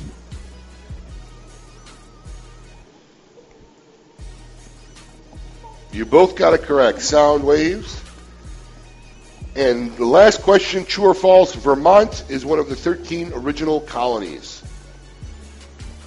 Home of cheddar. Maple syrup, too. It is false. Michael, you are correct, and an outstanding 8-3. You have proven you are smarter than a stripper, sir. Only on Saturday. Only on Saturday. Congratulations. You have won a VIP for guest for four and a bottle over at Spearmint Rhino here in West Palm Beach. Lovely ladies, thank you so much for joining us. You guys did have the best answers ever. And please, anybody listening, take time on weekends, head out to Spearmint Rhino. Check out Jasmine and Valerie over there. Jasmine works on weekend nights and Valerie works weekend days. Is that correct? Very good. Also coming up in Spearmint Rhino here, West Palm Beach, on this Wednesday, what we say, it was May 13th, they have Abby Lee Brazil, is that correct? Abby Lee Brazil, adult film star, homegrown talent here from local area. She'll be performing at Spearmint Rhino, West Palm Beach this Wednesday. She'll be putting on two shows, 10 p.m. and 1 p.m. Check her out. And also May 28th, Casino Night. They had one about a month ago. It was super successful, a lot of fun. I placed second myself. So I'll be there again May 28th for Casino Night, Spearmint Rhino here in West Palm Beach. Right after the break, very interesting guest. We're going to have a Jonestown survivor, Laura Johnston Cole. We're going to see what her story is all about right after this. Life, liberty, and the pursuit of fine cigars. You're listening to Kiss My Ash Radio. Named after the most interesting man in the cigar world, the Nestor Miranda Special Selection is carefully made in Esteli, Nicaragua, using only the finest Nicaraguan Habano wrapper. The cigar is oily to the touch and is second to none in construction. Available in both a dark, spicy, sweet Oscuro wrapper and a bold, full-bodied Rosado wrapper. For the tobacconist nearest you offering Nestor Miranda cigars, visit MiamiCigarAndCompany.com. Buying a home is the biggest investment you face. Choosing the right company to help makes all the difference. Property Transfer Services is a fully licensed professional title company that has been serving Florida, New Jersey, and the entire East Coast for over 22 years. Our team of experienced licensed title officers are here to work with the seller, buyer, realtor, builder, and bank to make sure that every transaction is a success. For more information on how Property Transfer Services can help you, call Michael Raff at 561-691-5941. Again, that's 561-691-5941. Property Transfer Services is the official sponsor of The Great Smoke. Trill, Cabarete, Cuellar. Yes, Trill, Cabarete, and Cuellar. I said Trill, Cabarete, and Cuellar.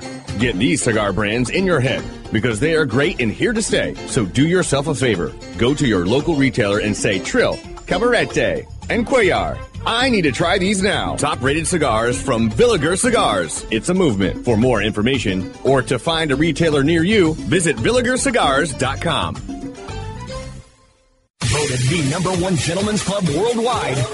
Located on Okeechobee and Military Trail for the sexiest scene in the city. Come see us at the Spearmint Rhino, the premier upscale gentleman's club.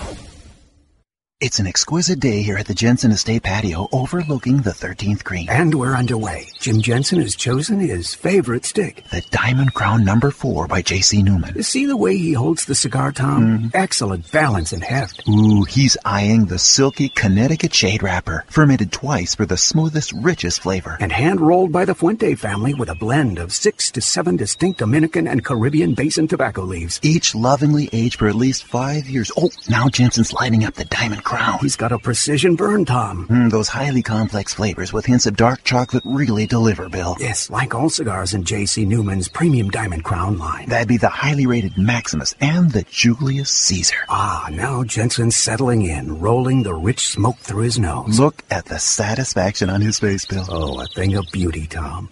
Experience the premium Diamond Crown brand by J.C. Newman at select retailers or Diamond Crown Lounge near you. Find us on Facebook at J.C. Newman Cigar Co. or visit DiamondCrown.com.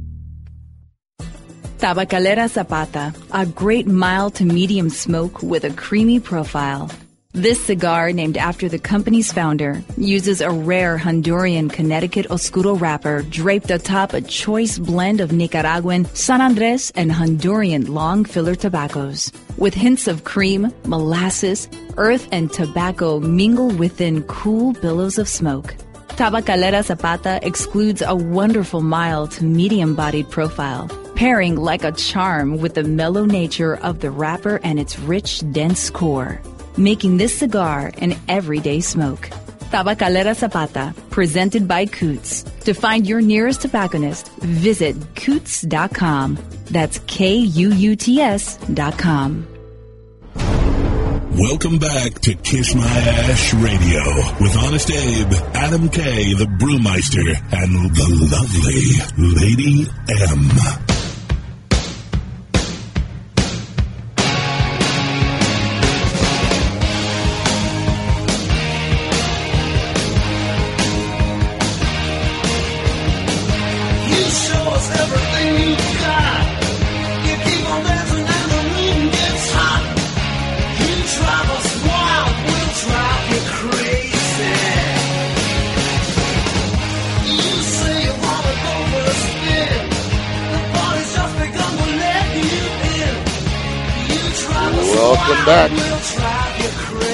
Kiss My Ash Radio, broadcasting in front of a live audience right here in the heart of Boynton Beach, Florida, at the world-famous Casa de Monte Cristo Cigar Bar. And we have a very special guest right now. We have Laura Johnston Cole. Welcome. We have Laura Johnston Cole, a Jonestown survivor, and she's author of a 2010 book, Jonestown Survivor, An Insider's Look, a reflection of her own experience and how she survived. Laura, welcome. You're on Kiss My Ash Radio. Thank you so much. Nice to be here today. Oh, we're very excited to have you.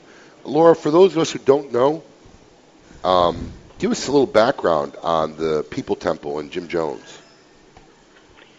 Okay. I joined in the first part of 1970. I had 3 years of college, been married and divorced. I was politically active and demonstrated against the war in Vietnam. But I had seen the decade of the 60s kind of go up in flames with all my heroes shot down. I mean, I had seen Bobby Kennedy and John Kennedy and Martin Luther King and Malcolm X and Medgar Evers all just shot down by, vigilantes and people who were trying to persuade the U.S. government to go a different direction. So I was pretty much determined that I was not going to let the world be run by bullies and that I had to get involved and interact with the world. So I tried working with the Black Panthers briefly. That didn't work out so well for me. I tried going to Woodstock, and that really wasn't an answer for me either. So I went out to the West Coast and moved in with my sister, who lived in the Haight-Ashbury of San Francisco, and which had its own reputation. But soon after I went to California from Connecticut, my sister introduced me to Jim Jones. She worked in the legal community in San Francisco, and they had heard about his good works.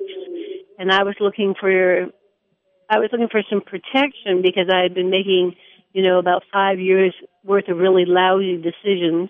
But I was also looking for a way to be politically active and have a voice in what was going on in the world.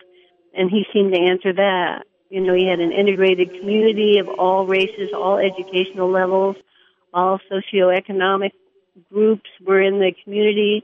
I mean, we had black and white and Native American and Hispanic and Asian. It was just, walking in, it just felt like a totally inclusive place that had a potential to make a difference in the direction I was going, certainly in the country. What did your family at the time think of you joining? I mean, what was the perception of Jim and his church at the time before, obviously, the incident that happened? I came from a wonderful family. My mother, was extremely bright and committed. She was a single mother raising three daughters. And so pretty much she felt that she had taught us well, and she trusted our decisions. And so I kind of flew with that, and I didn't look to somebody else to make the decision for me or, you know, decide my view. I was 22 years old and divorced. I felt like, you know, I was going to make a decision for myself. And so I didn't really listen to anybody else's advice. And they, you know, by that time figured out that it probably was futile trying to talk me out of things. So one thing about People Simple, if you go today and you knock on a door and join a cult of any kind, people say, yeah, don't forget about People Simple and Jim Jones. Remember that. And people can reflect back and get some kind of flags or warning that, you know, things can go completely wrong. But when I joined People Simple, there was no conversation about cults, certainly in my group of friends or the people I knew. So there was no point of reference that people would say, watch out, this guy could be crazy and he could, you know, have people drink poison. None of that happened. We didn't have any kind of way to know what was going to happen when we joined. We just thought it was a place that included everybody, and we were just really staunchly anti-racist. Before the mass killing, did you ever see any signs or ever notice anything strange going on that would lead you to believe something like that would happen? Well, I think that all of us in life who have met up with con men realized that there were signs all along the way, but the whole, the intuitive nature of many successful con men is that they can get away with things hidden in the public eye. So looking back, I could make a list of, 500 things that should have given me a clue, but first of all, I wasn't prepared to look for it from that point of view because there hadn't been a terrible catastrophe before that day. But also, he smoothed things over. If there was a victim in any situation, he would pretend to be the victim. If he had sex with somebody, he would make the person, he'd say, this person really was feeling bad about her physical, her physical looks. And so I had to show her that she was beautiful. So in every case that he interacted with people, he would make that person the perpetrator in a way, and he was the victim, or he was the one making the sacrifice. So I mean, so I think he was just really gifted in being able to switch things around so that the obvious was we were given misinformation. So you don't think this is something that went south, like it was good at one point and just went bad? You think this was the plan from the beginning, or that there was some lunacy there from the start? Well, I think that from childhood on, he absolutely was dysfunctional in some ways or others. But I think that with insanity and with personality issues, because he certainly did develop a narcissistic personality disorder. But I think that along the way, your experiences in life either guide you back into the right path or not. And I think that he was always dysfunctional. Growing up, I think that, he became a minister because he walked by churches and looked in the door and saw one person up in front on a pulpit and had everybody else worshiping that person. He said, well, that's the job I want. So, I think early on he knew that he wanted to have a position of power, and that motivated him in much of what he did. He did have some other great things he did do, though. He adopted children of all different races. He insisted that every setting be integrated. He, would never compromise certain principles. Having whatever he faced, whatever obstacle was there, he would never back down from certain principles. So there was a part of him that was strong and good, and then there was this whole dysfunctional part that got more and more out of control as people started worshiping him and building his ego. And he's like the perfect example of somebody, power corrupts and absolute power corrupts absolutely. By the end, he was absolutely corrupted and drug addicted and more mentally imbalanced, obviously enough to think that 917 people needed to die if he was going to die. So at the end, on that, Laura, on that subject, Did the people that were drinking this drink know that it was going to kill them, or, you know? Were you present for that? Or you already left? I was not present. I had been sent out of Jonestown a week or two before to be on kind of a sales trip in Georgetown, which was 24 hours by boat from Jonestown, Guyana. But the people in the group did know that they were drinking poison. Jim had set it up so that he was in the front of a pavilion where everybody was seated, and the children were off to the right, many of the children. And he, you know, just cajoled and coerced and yelled and manipulated the people in the audience who were exhausted and who, you know, lived in this very remote part of Guyana that was not accessible to any other kind of news or information. He was the sole conductor of any information into Jonestown. So he told these people, you know, you've given me your house, you've given me your money, you left in the middle of the night, your family won't want to have anything to do with you. This is our dream come true. If we can't do it here, things will be much worse. You can never go back. And on top of that, you've co-conspired with me, or you've conspired with me to kill a congressman. Because as we're sitting here, he's being shot and killed, shot out of the sky and killed. So he had people feel that there was no way back. And so as he went on this harangue for 2 hours, that's on his final tapes, for nearly 2 hours, as that was going on, his secretaries and mistresses and these people who were infected by his insanity in Jonestown, they started passing out the poison to the children who were over on the side. So by the time the parents realized that they didn't know what to do and could they run into the jungle or do something else, Jim was already taking that option away because he was killing the children. So they knew that they were taking the poison, but, you know, I don't know. As a parent myself, I don't know how any parent could sit through all that and then see their children dying and then get up and leave or refuse the poison. By then it was just, you know, absolute chaos, and there didn't seem to be a way out for them. Was there an armed presence there? I mean, why couldn't they just... Did he have an armed presence on the facility? You know, he did have guns, but, you know, the people who held the arms, it's hard to explain, but I knew everybody who had a gun. Like, maybe they were 12 crappy old guns in Jonestown, or maybe there were 32. But, I mean, there were some guns in Jonestown that were old guns. But everybody holding them, there had been people who, you know, had been in the choir, who I had taught in the schools, who had worked with me on the fields. They were not militia. They were people who, you know, happened to have a job of so-called security. And so the power that Jim had in Jonestown had nothing to do with guns. It all had a matter of personality. He was somebody who had gotten people's children out of prison, who had gotten people's, you know, relatives off of drugs, people who had gotten kids in trouble out of the inner city and to live in the country with families where they could get the support they needed.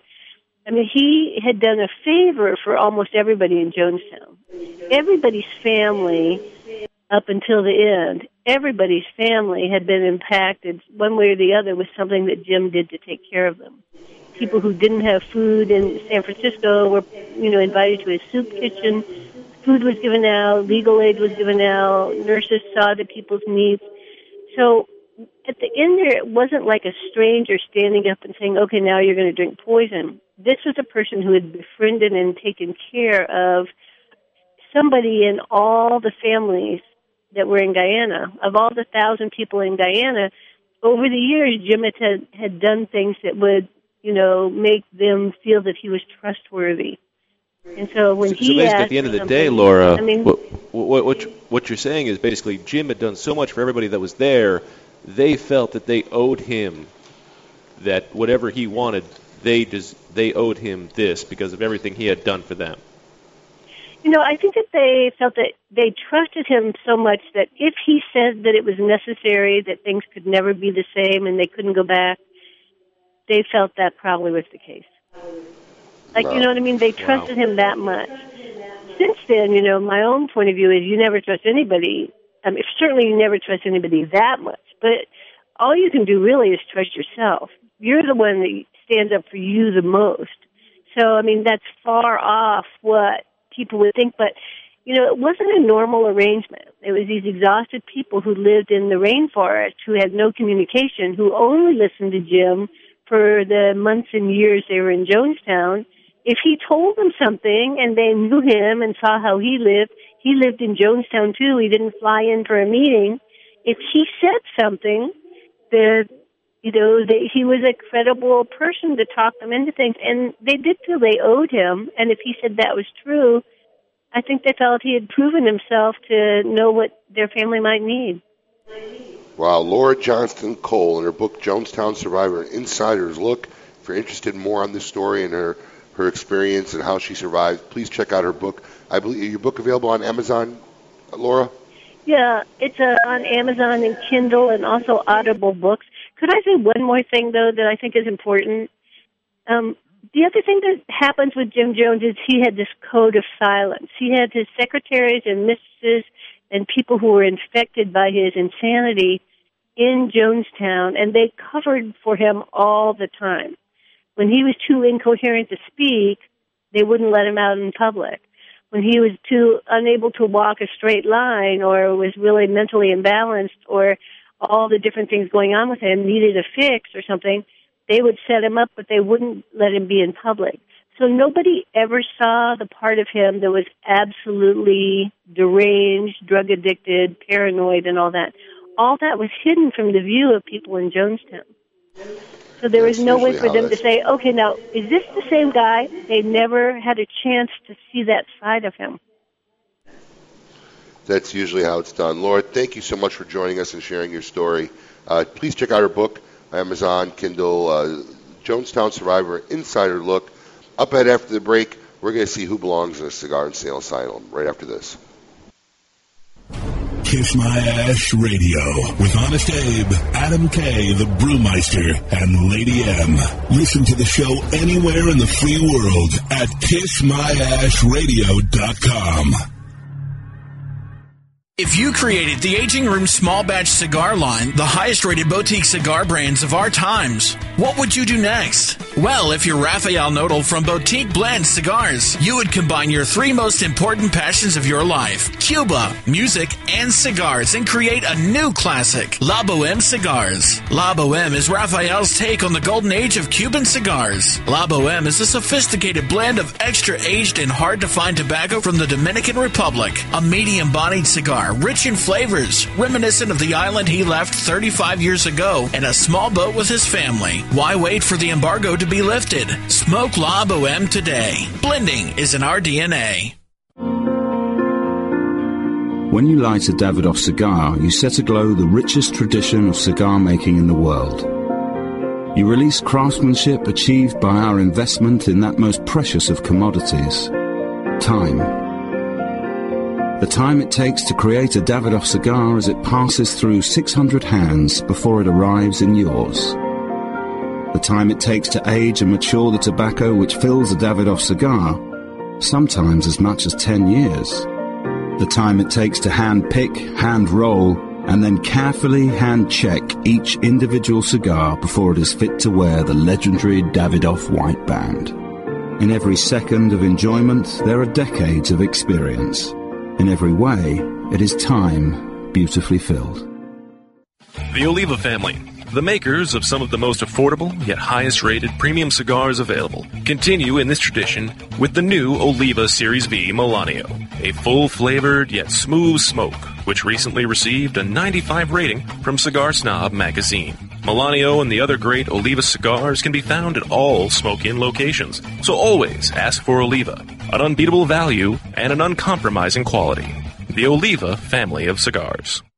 Awarded the 2014 Nicaraguan Cigar of the Year with numerous 90-plus ratings, the Perdomo 20th Anniversary Cigar celebrates Tabacalera Perdomo's 20 years as one of Nicaragua's largest premium cigar manufacturers. Using only the highest priming tobaccos grown exclusively by the Perdomo family, the 20th Anniversary Cigar has a tremendous profile with layer upon layer of rich, elegant, complex flavors. Visit your nearest authorized tobacconist today and experience the masterful blend of these Nicaraguan puros, now available in extremely limited edition pyramid size in Sungrown or Maduro. From the makers of the #1 cigar in the USA in 2013, the Aging Room Quattro F55 comes yet another highly rated cigar, the Aging Room Bin #1. A full-bodied Dominican cigar made with some of the world's oldest tobacco in the market today, from the harvests of 1997, 98, and 99. It starts out smooth and builds up in strength and flavor until it reaches its full potential. The Aging Room Bin #1. For the true connoisseur looking for a sophisticated smoking experience with balance, complexity, and character. Aging Room Cigars. Blending is in our DNA. Welcome back to Kiss My Ash Radio with Honest Abe, Adam K., the Brewmeister, and the lovely Lady M.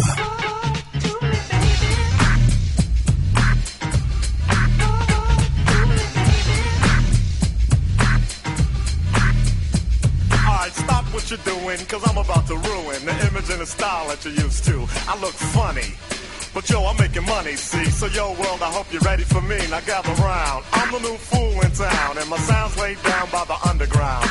I drink a bottle of Hennessy you got on your shelf, so just let me introduce myself. My name is Humpty, pronounced with the umpty. Welcome back, folks. It's my Ash Radio here. In our closing segment, we're going to find out who belongs in a cigar insane asylum, courtesy of CLE and Asylum Cigars. Welcome to the Cigar Asylum. Did you know I'm utterly insane? We all go a little mad sometimes. Where logic and reason cease to exist.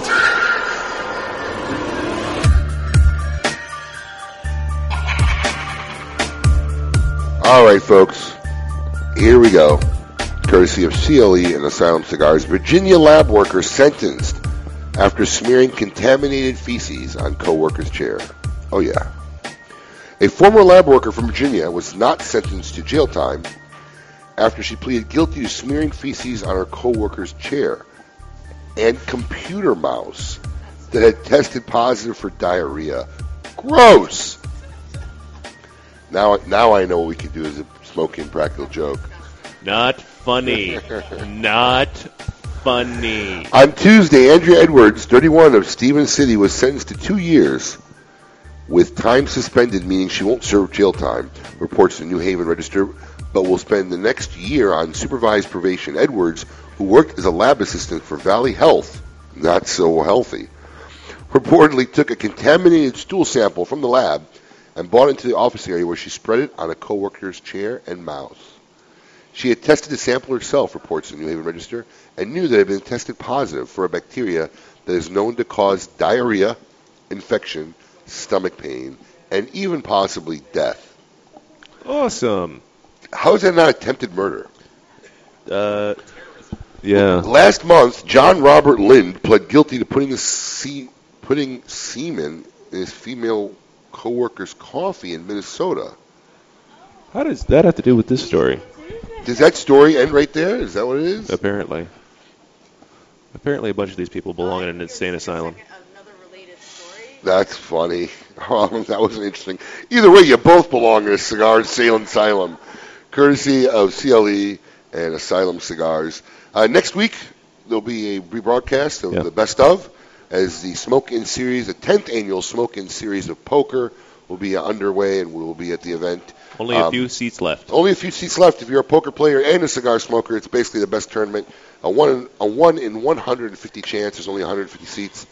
And you could win a trip to Las Vegas, airfare, accommodations for 5 days and 4 nights, and a seat at the $10,000 main event at the World Series of Poker in 2015. So enjoy the Best Of next week, and we'll see you all in 2 weeks. My traditional closing, life is short. Savor the moments that count. Never be afraid to express how you feel, because if anyone doesn't like it, what do you tell them? Kiss my ash. That's right. Be merciless. Spare no cigars. Smoke them all. Let God sort them out.